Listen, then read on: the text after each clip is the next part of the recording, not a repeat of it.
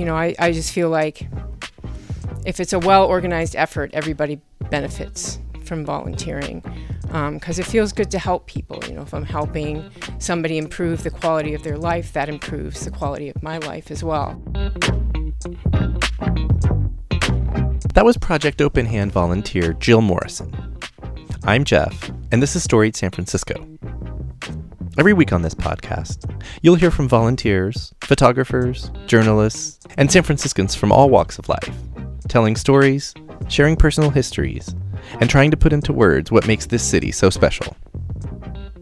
Welcome to episode 30, part 2. In part 1, Jill's fellow volunteer, Dana Dawson, shared the history of Project Open Hand. In this podcast, Jill, Dana, and a few other volunteers talk about working at Project Open Hand, their collective friendships, and how you can get involved. Just a quick plug the San Francisco Cultural History Museum is having a pop up event this weekend called Streets of San Francisco. The event is from noon to 4 on Saturday and noon to 7 on Sunday in Kerouac Alley, which is between Vesuvio and City Lights over in North Beach. On Sunday at 1, I'll be talking with Street Sheet editor Quiver Watts as part of the two day event. We hope you can make it. Here's Jill Morrison. Yeah. Um, well, I I didn't really know what Project Open Hand was. I have a friend who is a client there. Um, I knew he not, he got food there, but I didn't really know anything more about it than that. Um, but in 2013, um, I came out of a really uh, kind of long, um, severe bout of depression. And uh, as I was trying to find a variety of ways to sort of take care of my health, um, I thought of I've done volunteer work in the past also um, for a few a few other organizations, but I hadn't in a while. So uh, one of the things that I thought of was was volunteer work, and you know I, I just feel like if it's a well organized effort, everybody benefits from volunteering because um, it feels good to help people. You know, if I'm helping somebody improve the quality of their life, that improves the quality of my life as well. So, um, so I uh, I lived like four, three or four blocks away from Project Open Hand. So I just checked it out and went to an orientation. You mean from the kitchen or um, or from the warehouse? It's in the same building. It's the same oh, building. it's in the and, same building. And where yeah. and where is it for our listeners? It's on um, it's on Polk Street, Willow. Oh yeah, Willow Street. Willow, Willow and Ellis. Right, right. So I was just in thinking about place. I was just walking around the neighborhood looking for something I could do, like in right in my little home space. But they, at first, I, I mostly worked by myself in the warehouse and the grocery center, and and that was, it was good. It felt good to be helping. Um, but I was mostly working alone or maybe with somebody else who wasn't that interested in talking. so then then I then they stuck me with these guys one day and uh, and everybody was talking and having fun and yeah, having a good time. So that was an added benefit. And uh, how long ago was this? Two six six years ago. Okay. Yeah, I think. Well, no, Craig and Daryl are the newest people. What do you call the people who receive the meals? Is there a, a word? Clients. Clients. Do you all um, have any interaction with clients? Yeah, we talked. We can talk to the clients. I mean, when they go, when they come and get their groceries, a lot of them will. There are a lot of when you go. You mean when, when you go same, grocery shopping for them? When we go grocery shopping for them. Sorry.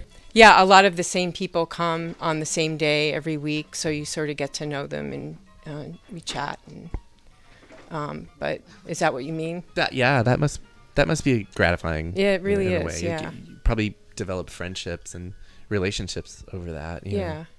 Well, there's a weird thing that happens when you start volunteering. You think you're doing it for other people. You think you're like, okay, I'm going to go contribute and help. But I think our group, we've been going, I have six and a half years, Jill, six. Um, all, all, of my team has been volunteering this long.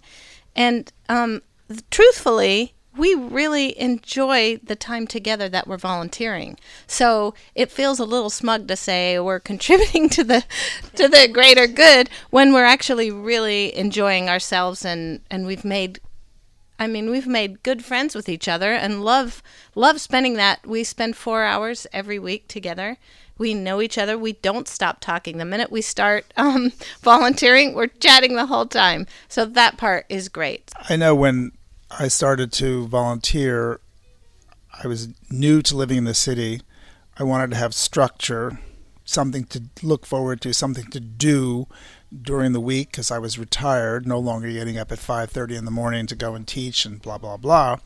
And then luckily came across, you know, Project Open Hand because of the friends who were very big supporters of Project Open Hand and luckily got into this really good group. So I cannot say it's um, it's this generosity of spirit uh, that's driving me. It's kind of a selfish thing because I enjoy what I'm doing. I know? almost think that's a way to sell it, though. If you if you guys want more volunteers, I mean, it's something it's to not- it's something to look forward to, you know. And, and luckily, everything has worked out really, really well with our group it could could have been different, and I guess. And Jill was luckily stuck with us, as she so eloquently said. But you know, so I mean, because there's a difference between um, altruism and self selflessness, and you know, so I don't know where we fall on the spectrum. You know, I think that is a reason to volunteer because um, you are contributing.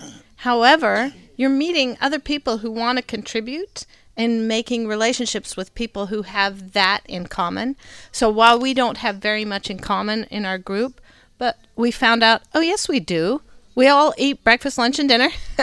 we all um, we all wanted to contribute. We all live in the same city, and we have found a lot of common ground with each other. And so, um, it is a great place to meet good friends and like-minded people. Even though we would never see that on the street as being like-minded, it's great. And while we do get the friendship out of it and everything, it is a good feeling when you leave to have done something to contribute. And my my dad died of liver cancer and the idea of his last few years being alone with no good food or just even on his own is a terrible thought to me. And so the idea that these people are getting meals delivered with someone who cares or food from someone who cares and good nutritious food, not just a little bit of food, but a nice healthy dose of food, there is something that makes you feel better. And it's a, it's interesting to find out how sometimes people aren't that appreciative uh, that minute, and you have to remember every week why you're here. Sometimes that's tricky. Sure. I'd like to give some kudos to Dana because when she first started at Project Open Hand, she was coming in for, from Orinda and also finishing her degree.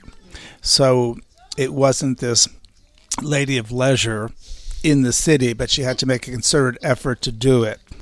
That is a thing I feel like a lot of people who might want to volunteer, whether it's Project Open Hand or anything, it's like, you know, where am I going to find time? But there are folks who prove it's not a, that's not an issue. I think there are a lot of people out there who are very busy uh, and still find time for volunteer work. It's, uh, that is a, a, the number one reason for not volunteering, though. The number one reason that people give for not volunteering is that they they don't have time. It's hard to find time and energy to do that. Yeah. Yeah. But I really like the community aspect of volunteering, like we've been talking about. I feel like I have a, a little community within a community within a community here. And uh, it's just nice to be able to bond with, uh, you know, such a, a bunch of people who were so different. We've different walks of life, but but we all find a common bond and get along. Yeah, yeah. I like to encourage other people to do volunteer work, hoping that they'll make some kind of a connection like that? Uh, my name is Craig Smith, and um, I am HIV positive, and um, I think um, I've been HIV positive since 1987. Wow. Um, and my detect uh, it's n- not detectable, and I have always wanted to volunteer, even when I ha- was working for the law firm um, because um, they were the clients were HIV positive or had AIDS first, and you you could see them and you could talk to them and you could make them feel better, um, and you know, being HIV positive for me, um, you know, I was working and um, but for a lot of the clients, you know, they didn't work. So we just, you know, it, it was something that I wanted to to say, you know, t- uh, about us, you know. I first heard about Open Hand when I was working as a corporate slave for a company that rhymes with Bell's Cargo. And and I liked it. I liked how it felt. So when I retired years later, I um, I signed up. I gave a call. I said I'd like to come in. They say get a TB shot. You get a TB shot, and I went in to do the grocery because that's what I had done when I was at the bank. And um, I got there early because I always run early. It's who I am. And I ran into this crew here, and they were doing stuff. I said, "You want help?" They said, "Yeah." That's all you had to do. The next week I showed up at nine, and every week thereafter I've come in to do the warehouse before the grocery. So, one other thing is different as we all are, we have some clients who are not as kind as other clients. And it's a very kind of group think when that happens. We become very protective of our own. There are plenty of um, opportunities at Project Open Hand for people. So if they want to volunteer and meet a nice group of people, every single Wednesday night throughout the year, unless it happens on New Year's Day or Christmas Day, every Wednesday at 6, you can show up at Project Open Hand on Polk Street and they do an hour orientation. takes about an hour is all, and then you can sign up and start helping. And um, sometimes I teach that orientation class, and I feel like saying every time, if you build it, they will come. I have never shown up when there hasn't been a group of new people wanting to contribute and volunteer. And it really is so, uh, I leave there feeling so good about this city that there are that many people because there are thousands of places that take volunteers and need volunteers. And it's really reassuring to know that many people are coming out saying, No, I want to contribute four hours of my time or three hours of my time. It's nice. I love the city. When I hear when when I leave Wednesday nights, I'm always happier about, you know, living here. I feel like if you don't vote, you can't complain. And I feel that same way about the city. Hmm. If you live in the city and you don't contribute in some way, volunteer in some way, then don't complain. You know, there's there's a lot of opportunity out there to help and contribute, and so therefore do it. And you meet nice people while you're at it. Awesome. And that you know, some of them don't involve uh, a whole lot of commitment either. Um, so it's just a matter of finding the the thing that's most appropriate for your schedule and your lifestyle. But Project Open Hand is very well organized and large and they make you feel useful when you're there. I think our group is particularly lucky because we're a hybrid in that we work both in the um, grocery center, bagging things, doing whatever, and also serving the clients. So that makes it even more interesting because we're not doing four hours of the same thing. We're doing two hours in which we can chatter away Mm-hmm. and then we're do- doing two hours when we're meeting face to face with the clients. And I don't know if there's any other group uh, like us because I like to think that we are all so special. That was Project Open Hand volunteers Jill Morrison, Dana Dawson, Robert Pucci, Craig Smith, and Daryl Foreman. Join us next week when we'll hear from Joe Bagale, the guy who does the music for this podcast under the name Otis McDonald. Film photography for the show is by Michelle Kilfeather. Please follow us on Facebook, Twitter, and Instagram to learn about some of the stuff we do besides the podcast. Find the nearly 80 episodes on our website, storiedsf.com, which is also where you can now go to pledge your support for the show. If you're listening on Apple Podcasts, please rate and review the show for us.